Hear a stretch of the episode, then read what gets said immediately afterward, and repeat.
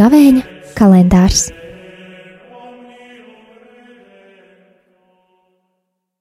Divdesmit septītais marts, piekdiena. Lasījums no Jēzus Kristus evanģēlīja, ko uzrakstījis Svētais Jānis. Tajā laikā Jēzus pārsteigāja Galileju. Jūdejā viņš negribēja uzturēties, jo jūdi tīkoja viņu nonāvēt, bet tuvojās jūdu nometņu svētki. Un, kad viņa brāļi devās uz svētkiem, tad arī Jēzus aizgāja tomēr neatklāti, bet paslēpus. Tad daži no Jeruzalemes sacīja, vai viņš nav tas, kuru meklē, lai nonāvētu, bet lūk, viņš runā atklātībā, un tie viņam neko nesaka. Vai tad priekšnieki patiesi ir pārliecinājušies, ka viņš ir Kristus?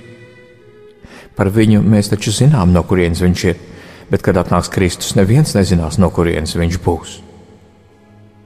Tad Jēzus svētnīcā mācīdams, sauc, sacīdams: Tiešām, jūs mani pazīstat un zināt, no kurienes es esmu, un tomēr es neatnācu pats no sevis, bet patiesi ir tikai tas, kurš mani sūtīja un kuru jūs nepazīstat.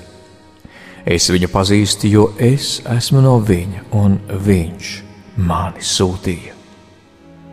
Tad tie kāroja viņu sagūstīt, bet neviens nepielika viņam rokas, jo viņa stunda vēl nebija pienākusi. Tie ir svētā evaņģēlīja vārdi.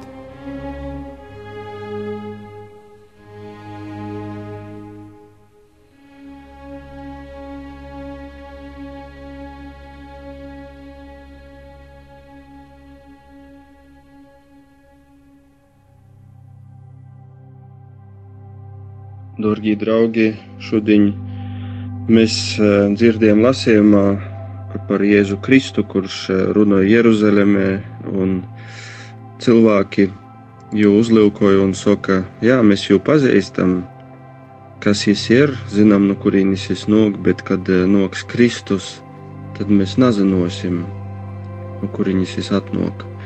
Un te gluži var sacīt, ka tā ir mūsdienu situācija, ka tik daudzi cilvēki visā pasaulē mēs zinām, kas ir Kristus, kur viņš ir pīdzimis, zinām Kristus un svinam Kristus dzimšanas svētkus, zinām Lieldiņu svētkus un daudz, daudz lielu informāciju par Kristu, bet te visur ir te informācija bieži vien, kas paliek tikai mūsu protā ar inteligenci, ar, ar zināšanām mēs jau iepazīstam.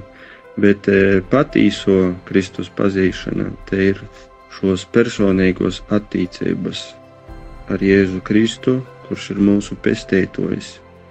Un daudziem cilvēkiem arī Kristus laikā viņi uzlūkoja Jēzu, viņi sazatika ar viņu, bet nekad varbūt nanonocē tik dziļos personīgos attīstībos, un viņam iznakļo kā globējs, vai arī bija tāds laiks, kad viņi vēl jūtaidu vēl nepazina.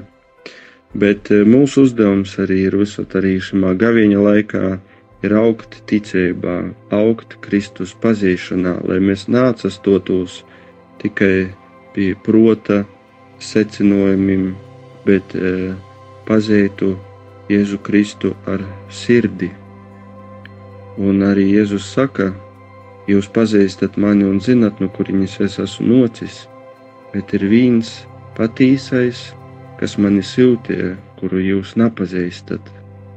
Es jau pazīstu, jo es esmu no jo, un viņš man ir siltais. Lūk, pazīsim patīso Dievu, iepazīsim jau ar sirdi un būsim priecīgi, ka Jēzus Kristus nav e, tikai mūsu protā, bet e, arī ir mūsu sirdī un kļūst par mūsu globēju.